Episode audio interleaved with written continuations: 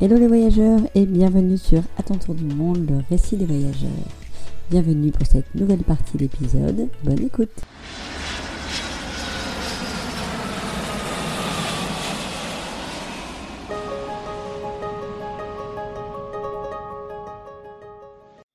Au Mexique, on commence par la Basse-Californie qui est incroyable. Euh, vraiment des plages euh, désertiques avec du sable. On peut se garer vraiment sur la plage. Euh, du coup, vraiment, il n'y a aucune restriction et c'est assez safe.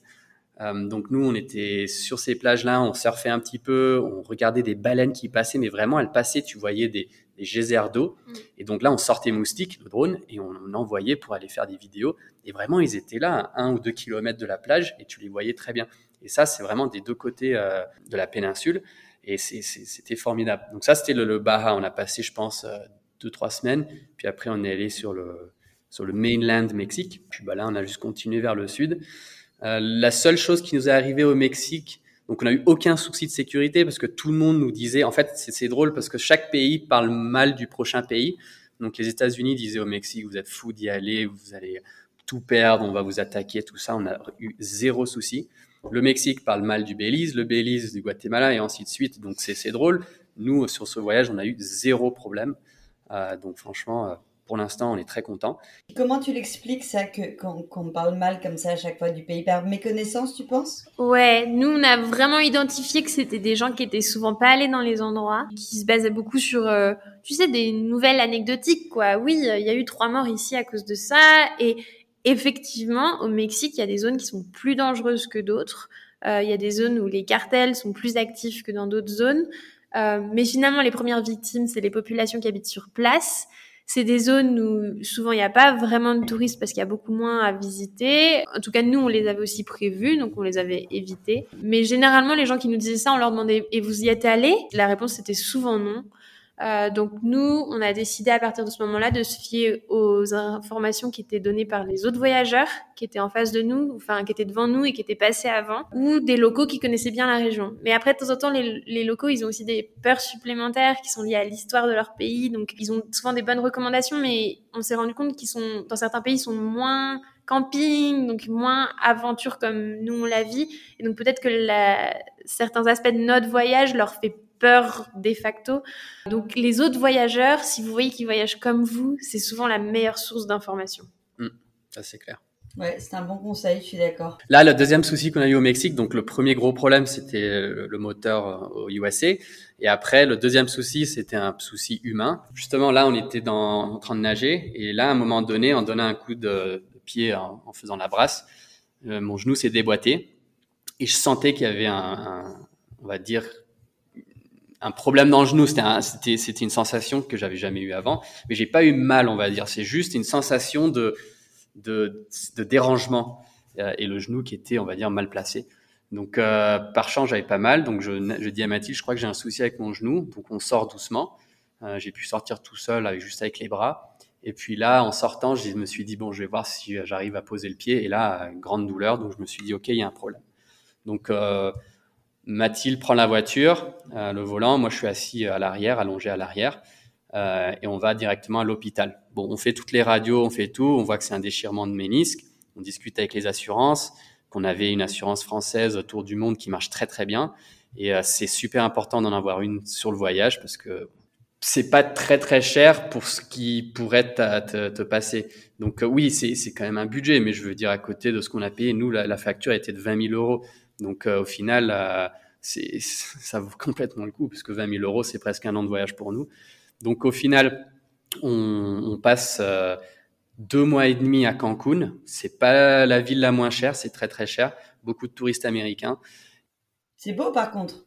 Ah, c'est très beau, mais beaucoup de gros hôtels. Donc pour nous, c'est un peu moins notre aventure, mais c'est sûr que c'est beau. L'eau, elle est magnifique, la plage est blanche. Euh, non, c'est super beau, la météo est parfaite aussi. Donc nous, par chance, on trouve un Airbnb euh, à moitié prix, on a négocié. On leur dit on va passer pratiquement trois mois chez vous. Donc on trouve quelqu'un de très sympa, un peu en dehors de la ville, et on passe alors. Parce que tu pouvais plus dormir dans le Defender à cause du genou. Exactement, parce que déjà après la chirurgie qu'on a réussi à négocier avec l'assurance de la faire à Cancun, on avait trouvé un bon chirurgien, on voulait pas rentrer. euh, puisque c'était l'hiver, c'était en janvier, on s'était dit en Europe, euh, il, fait froid, j'ai peur de glisser et autres, et que là on est à Cancun au soleil, on est trop bien. Donc on a trouvé euh, un appartement et on a trouvé un bon chirurgien qui nous a fait ça très très bien, on est super content. Mais Nico avait pas le droit de poser le pied par terre pendant six ah oui, semaines. c'est ça. Donc euh, donc on a dû, on est resté bloqué là-bas pendant six semaines. Tu as quand même réfléchi à se dire, ce serait peut-être bien que je me fasse opérer en Europe, mais trop peur de pas repartir? Non, pas peur de pas repartir dans le voyage parce que nous, on est trop motivés et on pense qu'à ça. Mais euh, c'était juste le sens de prendre l'avion avec un genou euh, bloqué pendant autant d'heures, arriver, euh, prendre une voiture alors que dehors il fait 0 degré vers Annecy, de là où on est, et puis se dire que on va après passer, on ne sait pas combien de temps, deux mois et demi, trois mois en France pour gérer ça, la rééducation après la chirurgie. Et en plus de ça, il faut trouver un endroit où stocker le véhicule en sécurité dans là, dans les 24 heures. Donc on s'est dit, il y a tellement de choses. Donc on, a vraiment contacté tous nos contacts au Mexique. On en avait pas mal. Et on leur a demandé, s'il vous plaît, euh, demander où est le meilleur chirurgien. Et tout le monde nous a dit à Cancun, ça va être trop bien. Et en plus, on était à Cancun. Et là, on rencontre un chirurgien du Venezuela qui, lui, opère les ménisques de tous les footballeurs. Et donc ça, c'est vraiment le gars parfait parce que le ménisque, ça, dans tous les pays, il y en a, il y a un déchirement. Euh, tous les pays, euh, on joue au football.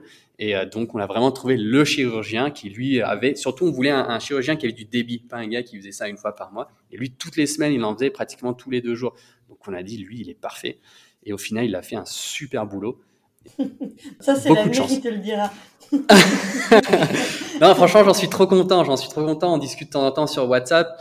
Et il nous dit, alors, vous en êtes tout maintenant? Et franchement, non, il était, il était top et bien recommandé par, par les Mexicains vu qu'on dit qu'à chaque fois qu'il y a une galère, euh, elle arrive pas par hasard et il se passe quelque chose de dingue derrière.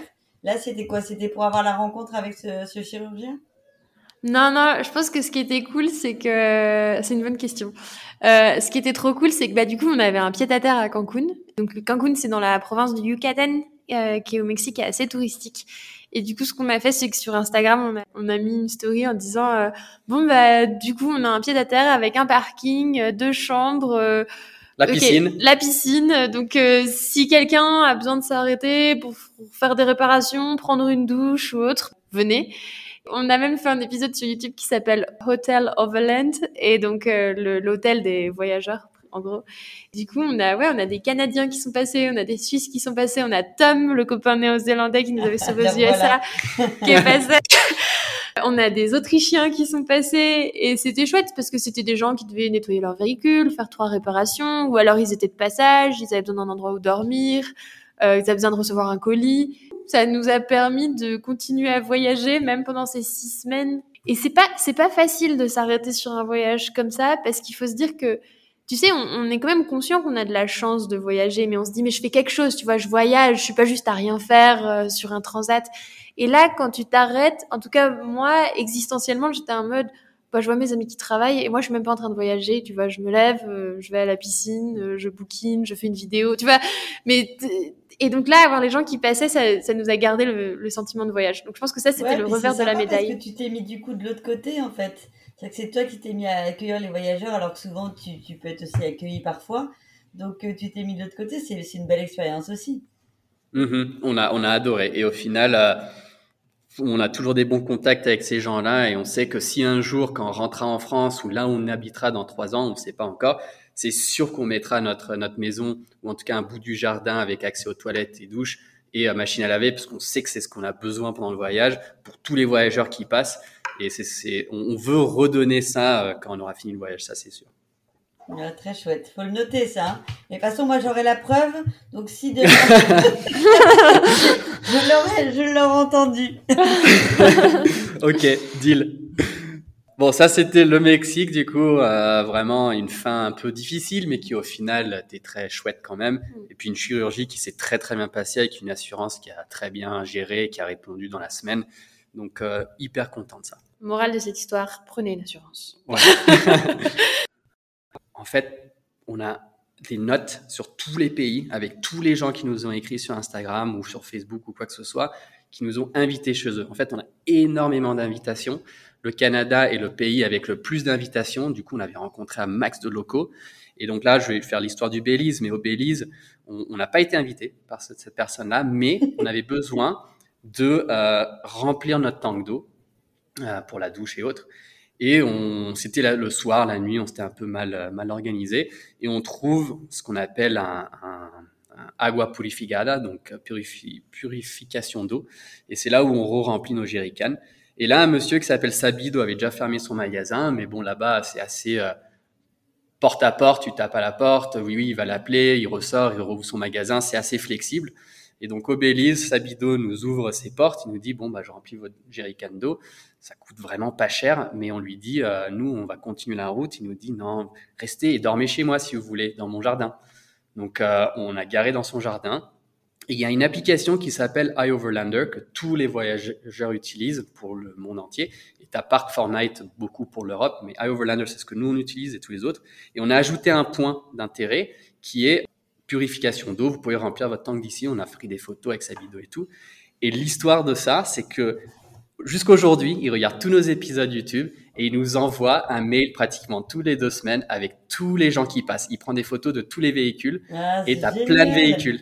Des Allemands, des Suisses, des Français, t'as tout le monde qui passe et il est trop, trop, euh, on va dire, content de ça. Et donc, du coup, ben, nous aussi, on est fiers d'avoir pu l'aider euh, par rapport à, à, sa, à son à son business. Ouais. Mais il avait été trop gentil, hein. Parce que tu vois, genre, il nous avait, il avait, il- en fait, il se sentait pas à l'aise pour nous qu'on conduise de nuit. Du coup, il nous a laissé nous garer devant chez lui. Et le lendemain matin, il y avait un café et un petit déj qui nous attendait. Il nous a pas fait payer l'eau. Tu vois, genre, c'était, on était presque gênés de tout ça. Et du coup, on est tellement content que, genre, ça lui a apporté du business et qu'il rencontre des gens. Non, mais c'est évident, Euh, tu, entre guillemets, tu lui changes sa vie, quoi. Ouais, ouais, vraiment. Et, et donc, pour, pour ce que je disais juste avant, pour chaque pays, une partie de notre aventure, oui, c'est de faire les sept continents, mais c'est aussi de rencontrer un max de locaux et d'accepter pratiquement, en fait, une des, des, des notions qu'on a, nous, c'est de dire oui quand il y a une invitation, parce que c'est toujours une nouvelle aventure, une nouvelle expérience. Et donc, euh, vraiment, chaque pays qu'on a eu, à part El Salvador, on a toujours été chez des gens. Donc le Belize c'était hyper beau. Faut savoir que c'est euh, l'un des endroits avec la deuxième plus grande barrière de corail du monde. Donc pour le snorkeling c'est le rêve, on recommande mille fois. Et pour le 4x4 pour nous c'était euh, topissime parce qu'il y a des réseaux de pistes euh, à perte de vue qui slaloment dans la forêt tropicale et sur des collines. Et on a fait des campements près de rivières où on allait se doucher dans la rivière. C'était vraiment vraiment très chouette le Belize et c'est super propre et tout le monde était super sympa. Tu n'avais pas eu de difficultés au moment du passage des frontières Jamais. Euh, D'ailleurs, on trouve, on trouve que, en tout cas sur la partie Amérique là, c'est quand même très facile les passages de, pompiers- de frontières. On te demande toujours les trois mêmes papiers. Les visas, tu les as à la frontière. Toute l'Amérique centrale, c'est vraiment très très facile. Il y a tout qui est au poste frontière. Si, si une assurance est obligatoire, ils te tamponneront pas ton, tes documents avant que tu aies acheté ton assurance. Euh, le bureau est à côté. Au pire, il y a certains des pays où c'est un peu plus compliqué. Ils veulent une photocopie du tampon que tu as eu il y a 10 minutes. Euh, mais il y a forcément un mec qui te vend une photocopie juste à côté parce qu'il sait qu'il y a un business à se faire. Donc euh, tout est vraiment euh, à côté. Nous, on parle espagnol, donc ça rend les choses peut-être un peu plus faciles. Mais au poste frontière, j'ai l'impression qu'il y a toujours un gars pour euh, te tirer la manche et pour te pointer dans la bonne direction. Si ça peut lui faire euh, vendre une photocopie, euh, il, il sera là pour t'aider. Et en Donc, euh, idée générale, juste pour, euh, pour dire, tous les voyageurs qui veulent faire ce voyage, la, pan- la, la panaméricaine, en gros, pour chaque frontière, sortie du pays et entrée du prochain, ça prend à peu près 2 à 3 heures. Voilà. D'accord. Et c'est facile. Et c'est facile, Ouais. c'est toujours les mêmes papiers. Ouais. Donc non, vraiment zéro problème, euh, zéro problème.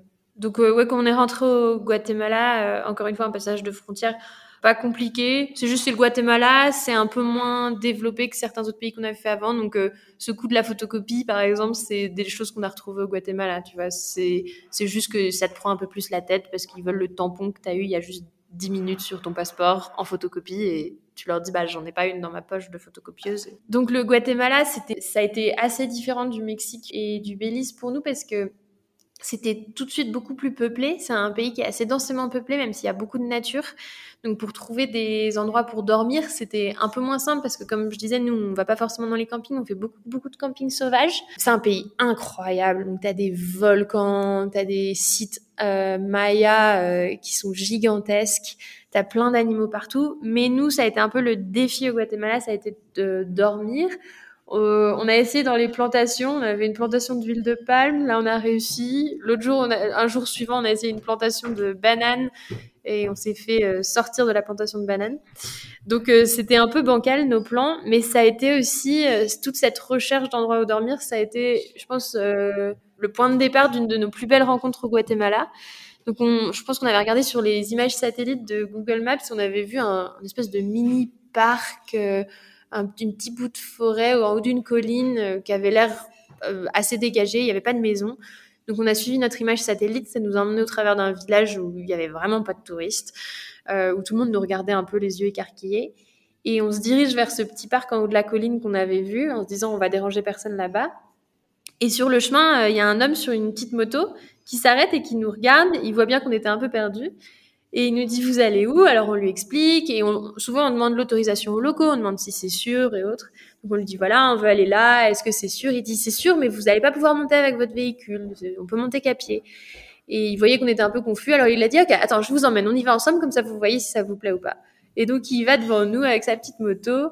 On arrive là-haut et effectivement on pouvait pas dormir et il dit bon bah c'est pas grave alors vous avez qu'à dormir chez moi. Et donc, il nous emmène d'abord chez son frère, on papote avec le frère, on boit une petite bière. Ensuite, il nous emmène chez lui, il nous présente à sa fiancée. Donc, lui s'appelait Roel, elle, elle s'appelait Yamélie.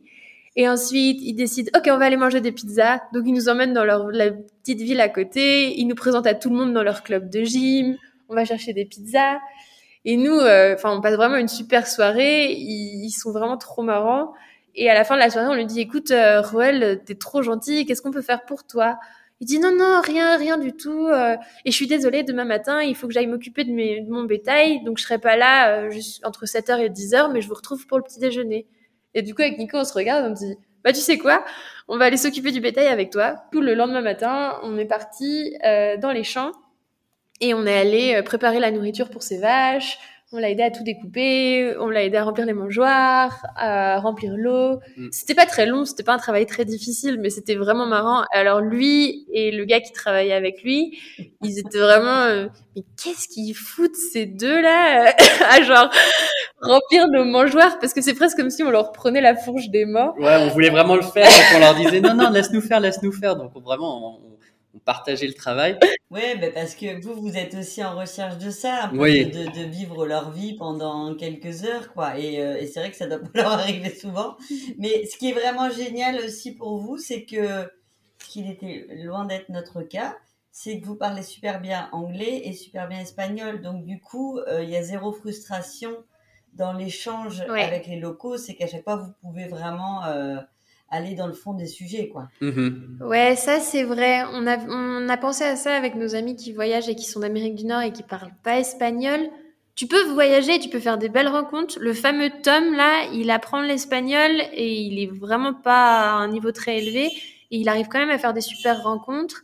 Mais c'est vrai que ça demande un peu plus d'efforts et faut, il faut savoir quand on, quand on voyage dans ces régions-là, les gens ne parlent pas anglais. Pour la plupart, ils parlent pas anglais et encore moins français. Donc nous, ça nous a apporté beaucoup de choses, ouais.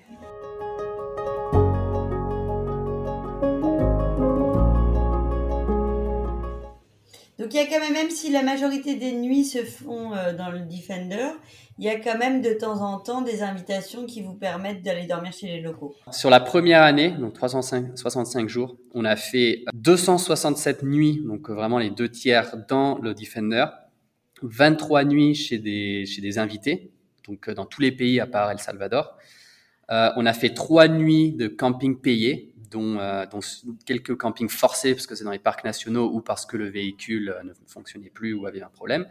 Et après, ce qui tue un peu le truc, c'est qu'on a 63 nuits dans des hôtels parce que ou Airbnb parce que déjà on avait pratiquement 60 nuits à cause du genou c'est ça. Et après, ma, famille est passée un peu de temps, donc on a fait des hôtels. Mais voilà, sinon vraiment, nous, l'objectif, c'est de faire aucun camping. Et on sent pas le besoin, comme on expliquait tout à l'heure. On a vraiment tout dans le véhicule, à part les toilettes. Mais ça, on s'organise.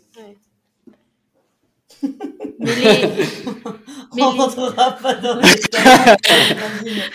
voilà. Mais ouais, les, les autres, c'est un gros bout de nos voyages. On, comme disait Nico, quasiment dans tous les pays, on trouve le moyen ou les événements font qu'on finit par euh, dormir chez quelqu'un. Et donc, ouais, ça, ça nous apporte énormément parce que je trouve qu'en une soirée de discussion, t'apprends plus sur le pays qu'en deux semaines voyageant tout seul, tu vois. Ce qui fait la, la, mémoire du voyage, c'est les gens, c'est la cascade, la montagne, tout ça. Oui, c'est chouette. Mais au final, vraiment, les, les plus fortes émotions et, et, mémoires, c'est vraiment les gens. Vous écoutez là, on sent, en passant dans le, le son de votre voix, que vous kiffez euh, à 300%. Est-ce qu'il y a eu euh, des, petits moments à un moment donné de, pas de doute, mais un peu de galère ou de, trouille, où il y, a, quand même eu dans, cette année euh, des, petits couacs ou pas du tout? On en a eu trois. jamais très fort, hein, mais on en a eu trois. Le premier, c'est au Guatemala, on faisait vraiment du hors-piste. Et, là, en fait, tu avais des, des gens qui, qui étaient assis sur des pierres. En fait, c'était une route vraiment toute cassée pierre. Et eux, du coup, dès qu'ils voient une voiture arriver, ils sortent euh, la piole et commencent à taper sur la, route, la pioche, pardon, ils sortent la pioche et commencent à taper sur la route en disant euh, nous, on travaille ici, on, fait en sorte que la route soit plus agréable pour vous, donc vous devez payer. Et ils mettent en fait des grosses pierres au milieu de la route ou une corde en disant euh, si vous payez pas, vous passez pas, vous faites demi-tour et ciao. Ça, c'est les premiers moments un peu compliqués parce que tu sais pas trop comment réagir, tu sais pas comment négocier, tu sais pas quel est le bon prix. Euh, en plus, eux, au départ, ils sont pas forcément agressifs, mais quand tu leur dis non, c'est bizarre. Ils deviennent agressifs. L'un d'eux avait un couteau euh, euh, sur le pantalon, et donc au moment je le vois mettre sa main dans la poche, et moi je lui dis, je lui dis juste pour un peu le, le, le faire rebalancer, je lui dis directement, tu fais quoi là? Et du coup, lui s'est senti un peu en mode, oula, il m'a, il m'a trouvé, il m'a vu faire ça, et donc il a stressé. Et il a dit, oh non, non, rien, rien. Il a sorti sa main de la poche et on a négocié. Donc, au final, on est passé sans problème. On a payé, je pense, 5 euros, mais il demandait 40 au départ. Donc, ça, c'est le, premier. C'est jamais des situations confortables. Après, au Guatemala, on a eu. La... Non, c'est clair. Ouais, c'est ça. Ça, c'est Guatemala. Ça, c'est Guatemala, pardon. On a eu au Mexique, euh, pareil, une fois une corde au milieu de la route. Mais bon, ça, c'était facile à gérer. La dernière. ça fait partie quand même, a priori, des, des choses courantes? Je dirais pas courant. Parce que au Mexique, oui, c'était une corde sur une route principale, mais il y en avait qu'une seule, et donc tout le monde était pénalisé, les locaux aussi. Au Guatemala, on a eu quatre cordes, mais c'était sur la même route. Mais c'est une route qui est inaccessible sans 4x4, tu vois. Donc je pense pas que ça affecte les voyageurs, la plupart des voyageurs. Mais en Colombie, on a eu surtout une soirée un peu euh, bizarre, où à 11 h du soir, quand on dormait déjà, euh, deux personnes sur un scooter sont venus en, en disant euh, ouvrez la porte, j'ai envie de parler avec vous, vous pouvez pas vous garer là. Donc nous, on lui disait de l'intérieur de la voiture, euh, non, non, c'est on dort ici. Le, voisin d'en dessous nous a dit qu'on pouvait rester là, donc il n'y a pas de problème. Il a dit oui, mais la situation a changé, venez, sortez de la voiture, il faut que je vous parle. Donc nous, on, sait que classiquement, c'est pas la bonne chose à faire et que c'est un c'est un point pour eux de, de, nous ouvrir la porte et puis tout prendre. À un moment donné, il dit je vais tout prendre chez vous, je vais vous, je vais vous, en fait, je vais vous voler quoi. Et nous, on a dit non non, vous faites pas ça, nous on reste dedans. Donc on avait des petits bonbonnes de spray qu'on avait encore depuis le Canada pour les ours qu'on garde toujours à côté euh, vraiment au cas où. Non mais c'est hyper important parce que beaucoup de gens en Amérique euh, du Sud nous disent en fait l'envie de voler en Amérique du Sud est beaucoup plus fort qu'en Amérique centrale et encore les besoins. C'est la situation économique est beaucoup moins bonne et du coup il y a beaucoup plus de gens désespérés qui sont prêts à faire tout pour euh, On m'avait dit ça notamment pour le Brésil aussi. Ouais. Donc bon, l'histoire court, euh, au final ils sont partis, mais on se sentait pas en sécurité. Donc au final, à minuit, je suis allé voir le voisin d'en dessous qui dormait déjà. Et je lui ai dit, est-ce que je peux me garer bah, chez toi, dans ton jardin, au lieu de rester euh, sur la rue au-dessus? Il m'a dit, pas de problème. Et donc au final, on a passé une soirée, euh, pas la soirée, mais on a dormi chez lui, dans le véhicule, dans son jardin, pardon. Mais là, on a passé la matinée ensemble, avec le petit-déj. Ils avaient la famille qui était venue les visiter. Donc au final, on a passé une expérience qui n'était pas prévue. On l'a quand même remercié, on lui a donné un peu d'argent parce que il nous a quand même beaucoup aidé cette nuit-là. Euh, parce qu'on n'était pas sûr que les motos. Je pense qu'il a encore une fois, il faut faire euh, confiance à son instinct. Le danger, à un moment donné, tu le sens. Mm-hmm. Euh, il y a quand même un instinct un peu de se dire là, il se passe quelque chose qui est pas qui est pas correct, quoi. Ouais, et, et ça, c'est hyper important ce que tu dis. nous, on, on, fonctionne de deux façons. La première, c'est on demande la situation des autres voyageurs de chaque pays pour avoir la vraie situation. Et la deuxième chose, c'est vraiment de suivre son instinct. Donc quand je dis suivre son instinct, des fois c'est dommage de le dire comme ça, mais il faut juger parce que sinon tu peux pas. Donc nous des fois on juge même si on connaît pas la personne ou l'emplacement. Et deuxième, c'est vraiment si on se sent pas bien, même si c'est le meilleur spot au monde, on part. Et du coup voilà. Je suis tout à fait d'accord. Et ça s'explique pas. Et je pense que dans la vie de tous les jours, encore une fois, tu vois, je trouve qu'il y a beaucoup de choses dans le voyage qui, qui redeviennent naturelles, qu'on perd entre guillemets dans la vie de tous les jours. Euh, justement ce côté un peu intuition, de, de, de, savoir si on se sent bien dans un endroit ou pas. Mm. Et en voyage, ça se, ça se ressent très fort. Ouais. Mais je trouve que, je suis complètement d'accord avec ce que vous avez dit tous les deux. Mais moi, j'ai une nature beaucoup plus peureuse que Nicolas. Et donc, euh, pour moi, à l'origine, dormir euh, en camping sauvage, même en Suède, il y a certains endroits où j'avais la trouille alors qu'il n'y avait aucune raison d'avoir la trouille. Tu vois ce que je veux dire? Et en Amérique centrale, par exemple, on entendait tellement de choses sur la violence, sur les gangs, euh, que ça allait être dangereux, qu'il y a une espèce de, même si tu essaies de pas écouter ça, il y a une espèce de petite paranoïa pour peut-être les gens un peu plus peureux comme moi qui se développe et du coup on a un peu tendance à sur surdramatiser tous les endroits alors qu'en réalité il y a aucun problème. Et donc moi, j'avoue que par exemple au début du Mexique, j'avais un peu peur, et à la fin de l'Amérique centrale, j'avais plus peur du tout, tu vois. Mais mais je pense qu'il faut vraiment se fier à son instinct. Mais quand on sait qu'on est une personne un peu un peu trouillarde, bah, enfin nous, c'est peut-être ça qui est bien dans le mix avec Nico et moi, c'est que lui, il a vraiment pas du tout cette, ces, ces petites peurs que moi j'ai, et du coup, il arrive à les contrebalancer parce que je trouve que grâce à ouais, Nico, un bon équilibre. Ouais, grâce à Nico qui fait plus vite confiance et peut-être que son instinct est plus affiné, j'en sais rien, mais tu vois, il y a peut-être des rencontres qu'on a faites qu'on n'aurait pas fait si ça avait été juste moi, parce que j'ai tendance à beaucoup plus euh, prévoir euh, les risques et, et, à me dire ah non, là va y avoir un problème. Et, et, je pense que Nico a fait confiance à des gens qui ont été les plus belles découvertes, tu vois, genre le Guatemala, euh, Roel. Ouais. Moi, je suis pas sûre que je l'aurais suivi. Euh, tu vois, le Guatemala a pas forcément une réputation super dans certaines zones. Donc, je, voulais juste faire cette parenthèse. Non, mais t'as raison, mais en tout cas, il faut quand même toujours rester prudent parce que même si, comme tu dis, au bout d'un moment, et quand il se passe jamais rien, tu dis, mais en fait, euh, on est bien partout. Ouais. Il faut quand même toujours euh, rester un peu en alerte, c'est évident. Et c'est ce qui nous est un peu arrivé avec la Colombie, c'est que on était très à l'aise après l'Amérique centrale.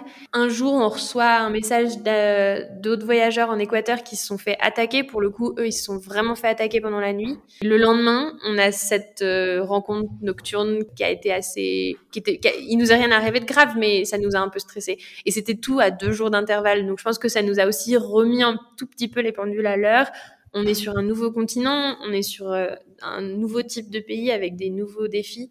Et il faut qu'on prenne ça en compte. Ouais, puis comme tu dis aussi, je pense que dans chaque pays, tu prends quelques jours pour sentir euh, la température ambiante mhm. et, sentir un peu la mentalité et, s'adapter quoi comme tu l'as fait au tout début du voyage avec euh, avec les pays nordiques, euh, de te mettre un peu dans une ambiance de, de, mode de vie très très lent, bah là tu te mets aussi dans un mode de vie différent à chaque, euh, dans chaque continent et dans chaque pays. Quoi. Et au, final, quand même, le plus important euh, pour, pour se le dire, les gens vraiment tout autour du monde sont super gentils. Nous, on a eu pratiquement zéro souci à part les petites choses là mais vraiment tout ce qu'on entend du coup des, des, des, cascades, par exemple, de les États-Unis qui parlent du Mexique mal et du Mexique du Belize, tout ça, franchement, on a, on a, on a jamais vu ça. Tout le monde est trop gentil et nous, comme je, je, le dis, on va tout le temps voir les locaux. Donc après, je pense qu'il y a deux choses. Il y a, les, il y a les voyageurs qui parlent pas la langue ou qui sont un peu méfiants et qui du coup se renferment et parlent à personne. Et tu as des voyageurs plus comme nous qui discutent, qui sont ouverts. Et du coup, quand tu rayonnes ce côté euh, avec le, le, le, sourire et le, un peu rayonnant familial, euh, tu as beaucoup de retours positifs. Et ça, je pense, c'est une vraie réalité. Et même dans les pays qui sont un peu plus dangereux, la majorité des personnes sont des très bonnes personnes. Et si tu sais pas où dormir, tu vas à la, au petit restaurant du coin. Il y a toujours dans ces pays une espèce de petite cantine, tu vois, pour euh, les gens du village. Tu vas là-bas, tu leur dis où est-ce que je peux dormir et que c'est sûr. Ils vont 90% du temps te dire garde-toi devant mon restaurant. Et là direct t'es labellisé tu vois touriste protégé par le village. Donc moi j'ai aussi appris ça c'est un très bon conseil. La majorité des personnes sont bonnes. Si t'es au milieu de nulle part et qu'il y a des gens mauvais qui passent là t'auras peut-être un souci. Mais si t'as peur ou que tu le sens pas demande aux gens et en général, tu tombes sur les bonnes personnes. Et au final, tu fais des rencontres. Ils nous ont invités chez eux prendre la douche, ils nous ont donné des mangues le matin, euh, ils nous ont demandé plein de fois si on avait besoin de quelque chose. Donc au final, ils sont hyper gentils. Et puis bon, moi de ce que j'ai vu sur les vidéos que vous postez, vous êtes aussi tous les deux euh, assez solaires. Donc je pense que vous attirez aussi à vous la sympathie. Quoi. bah, mais ça aussi, comme disait Nico aussi, on se rend compte quand on est un peu renfermé, on rencontre personne. Tu sais, quand on est un peu, on n'a pas trop envie de voir du gens, on n'a pas envie de papoter, tu vois. On a tous ces moments-là. Bah, d'un coup, on rencontre moins de gens, on, on se méfie plus. Et dès qu'on se met à sourire aux gens dans la rue et à les poser des questions, euh, en fait, ils sont trop contents de rencontrer des voyageurs et on échange bien. Mais tu sais, ça s'applique ici aussi. Hein. Ouais, non, mais c'est vrai, c'est vrai. C'est tu donnes, tu reçois ce que tu donnes. Je sais pas comment on dit ça, mais ouais. Et après, on, va faire vite, mais du coup, on passe vraiment tous les pays parce qu'on s'est dit, on va en sauter aucun. Donc, on fait El Salvador, on fait euh, Honduras, Nicaragua et puis Costa Rica et la fin Panama qui termine l'Amérique centrale. On fait court, on a adoré tous les pays, ils sont tous très différents. Le Costa Rica, c'est là où on est resté le plus longtemps, on est resté un mois parce que euh, la nature est vraiment folle, le pays est hyper propre. C'est un pays qui travaille euh, fortement sur le tourisme, sur la nature et deux, ils sont 100% renouvelables en termes d'énergie, d'électricité et autres. Donc c'est vraiment un pays qui a, on va dire, organisé son pays pour que ça fonctionne énormément de touristes euh, et très chaud. Donc surtout toute l'Amérique centrale, le, plus fort pour nous, c'était vraiment c'était la saison juste avant les pluies, donc le dernier mois vraiment la chaleur maximum on n'en pouvait plus. On avait des soirées à 30 degrés dans le véhicule, on suait, on avait acheté un ventilateur. La journée il faisait 40. On arrivait presque à plus rien faire tellement il faisait chaud, donc on était très lent et, euh, et on faisait plus de randonnée à part des petites visites dans les parcs pour aller voir des animaux parce qu'on voulait vraiment voir les, paresseux, on, cherchait les singes, on a tout vu au final. Et puis le Panama, ben, c'était un peu le dernier pays, on envoie le véhicule en Colombie qui prend euh, une semaine. En fait, c'est trois jours de traversée, mais avec tous les, les, négociations, avec les papiers à faire et tout, c'est pratiquement une semaine et demie. Euh, et nous, au lieu de prendre l'avion en Colombie, parce que vu que la voiture, et là on a fait le conteneur, comme j'expliquais tout à l'heure, parce que là c'est des pays un peu, on préfère sauver la voiture que, aller moins cher. Euh, et nous, au lieu de prendre l'avion et d'attendre un Airbnb, ce qu'on a fait, c'est qu'on a pris un bateau à voile pendant cinq jours et on a traversé du coup ben, la, mer entre le, Panama et la Colombie. Et c'était une expérience complètement différente de ce qu'on faisait, mais on a adoré. Nous, euh, je, ouais, je vais me répéter alors. Là, on arrive au Panama. Euh, c'est comme si tu reprenais d'ici, ok. donc là, on arrive au Panama, le dernier pays de l'Amérique centrale, et en fait, tu as une grande forêt qui s'appelle le, le, bouchon de Darien. Le bouchon de Darien. T'as pas de route entre l'Amérique centrale et l'Amérique du Sud, et c'est fait pour deux raisons euh, qu'on a lu en ligne et qu'on a entendu par d'autres euh, locaux. Première raison, c'est l'Amérique du Nord qui ne veut pas financer ce bout de la, panaméricaine pour pas qu'il y ait de mouvement entre l'Amérique du Sud et centrale. Et deux, non? Non, il voulait le financer. Ah pardon. Bon, Mathilde. Euh, non, il n'y a, jamais eu de route qui a été construite parce que c'est des forêts et des montagnes et qu'il y a des enjeux environnementaux et des communautés indigènes qui habitent sur cette zone de forêt entre la Colombie et le Panama. Et du coup, la panaméricaine n'a jamais été finie. Donc là, c'est 100 km de, forêt très dense, impossible à traverser. Il y a eu des expéditions qui ont essayé, mais c'est des expéditions qui durent six mois.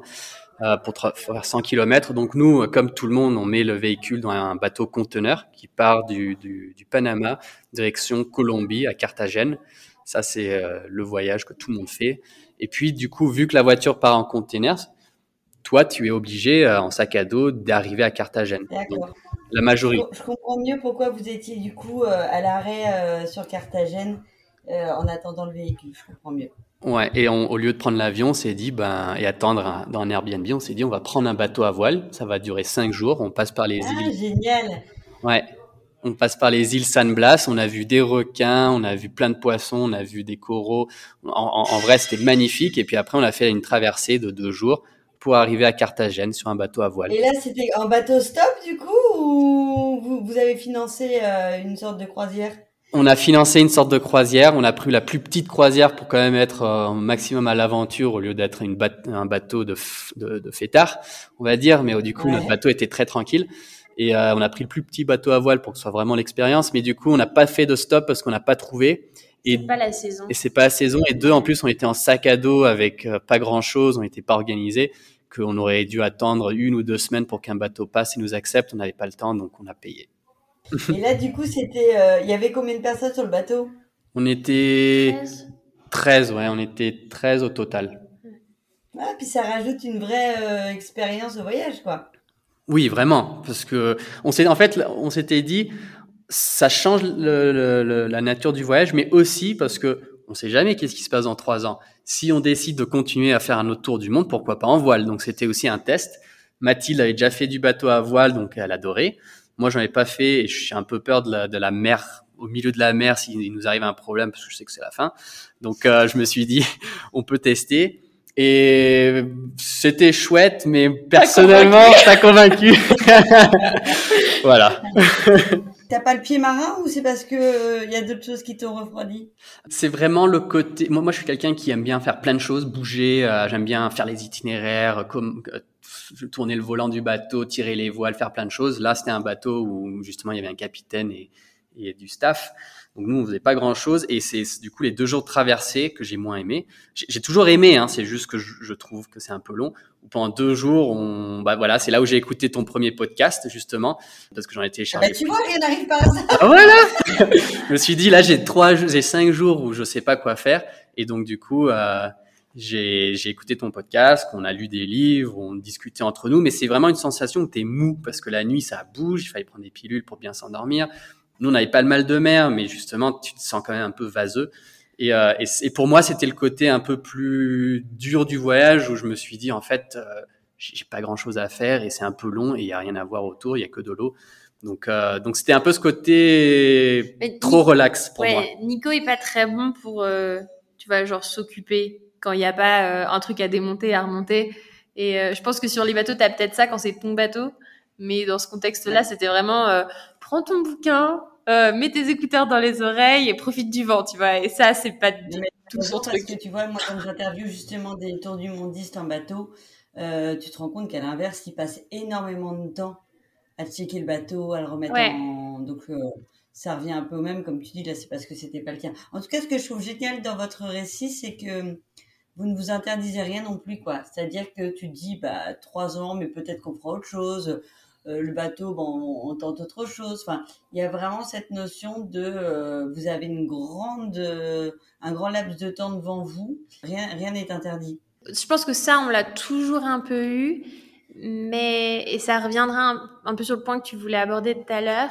C'est une espèce de décontraction qu'on acquiert au cours du voyage aussi parce qu'on a d'autres sources financières qui arrivent parce que quand tu es sur un budget hyper sec et que tu sais que tu sais c'est genre la bouteille d'eau quoi, une fois qu'elle est vide, elle est vide. Tu as du mal à avoir ce genre de décontraction là, de se dire oh, je peux quand même payer ma traversée en bateau. Alors que là, c'est pas qu'on on roule pas du tout sur l'or, loin loin loin de là, on continue à puiser dans nos économies, mais le fait qu'on ait quand même ces petits revenus additionnels de nos activités sur YouTube euh, et sur Instagram nous apporte quand même cette décontraction de se dire euh, tu vois, on s'est arrêté six semaines à Cancun pour ta chirurgie. C'est, mhm. chiant, mais c'est pas grave. Euh, on a envie de traverser par la, par la mer. C'est un petit budget, mais ça vaut le coup. Tu vois ce que je veux dire? Ouais, comme tu dis, la transition, elle est bien amenée. C'est qu'en effet, c'est intéressant de savoir que au départ, euh, vous vouliez partager vos aventures plutôt pour les copains. Et puis, il a commencé à, se, à avoir, entre guillemets, de plus en plus de, de gens qui vous ont suivi et ça, ça a amené voilà maintenant un revenu supplémentaire. Exact. C'est pas un gros revenu, mais en fait les deux revenus c'est euh, YouTube et Patreon. Je sais pas si pour ceux qui connaissent pas, en tout cas Patreon c'est juste une plateforme où on peut faire des dons euh, à, des différents prix et ils peuvent recevoir du coup un échange de, de services par rapport à ça. Et justement ces deux revenus là font que on est maintenant une moyenne qui est abordable en Amérique centrale et sud. Par contre, on n'a pas encore les mêmes revenus, on n'a pas encore des bons revenus pour tous les pays plus chers. Donc là, si on voyageait en Europe, on dépenserait plus qu'on gagnerait. Nous, euh, le budget, c'est 30 000 par an. Euh, le revenu qu'on a aujourd'hui euh, avec Patreon et YouTube ensemble, c'est à peu près 1200 euros. Donc là, on est par mois. par mois. Par mois. Et là, en étant dans ces pays moins chers, on dépense à peu près 1500, donc on n'est pas loin, on va dire, du rentable. Voilà. Et ça, c'était pas du tout prévu à la base? Non. C'était pas anticipé, non. C'était pas calculé. C'est génial. Donc on avait un budget pour trois ans et ce qui nous faisait peur, c'était que si on avait trop d'accidents, enfin tu sais trop de euh, contretemps comme euh, le Mexique, comme les États-Unis, bah ça allait ça allait tronquer sur euh, notre dernière partie de voyage. Et là, ça nous apporte quand même bah, cette déconstruction supplémentaire de vivre le voyage en prenant un tout petit peu plus le temps. Tu vois, on peut faire ces espèces de de petites euh, cédilles pour aller faire un tour à la voile ou passer un peu plus de temps dans un pays qui nous plaît vraiment. Ouais, donc justement là, ça c'est les revenus qu'on ait ces deux plateformes. Et après, on a aussi une autre manière, c'est de pas dépenser. Et comment on fait ça Si on a des partenaires qui nous payent pas, mais qui nous fournissent pas mal de matériel? Donc, on a des pièces détachées, on a tous les pneus.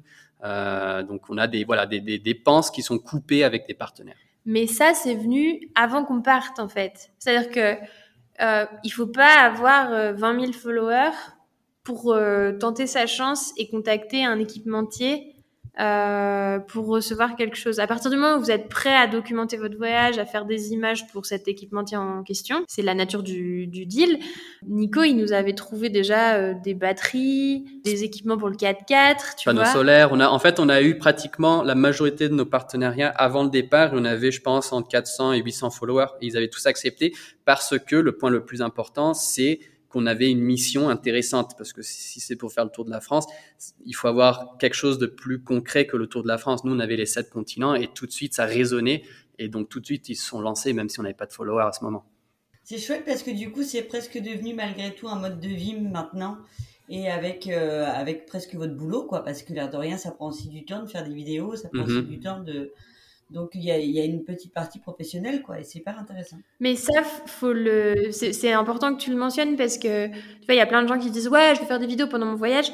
Faut se dire, c'est 15 euh, heures de montage par semaine, c'est euh, filmer ce que tu fais dans la journée, et pour certaines personnes, c'est chiant. Nous, ça nous dérange pas. On s'est habitué, on aime bien apprendre des nouvelles choses et ça nous occupe beaucoup. On aime bien faire des choses tout le temps. Mais il y a des gens, ils auront l'impression de pas profiter de leur voyage, par exemple.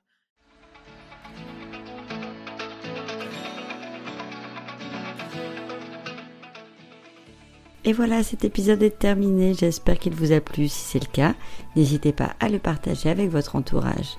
Abonnez-vous pour ne manquer aucun épisode et prenez quelques instants pour laisser un avis ou une note sur votre plateforme préférée.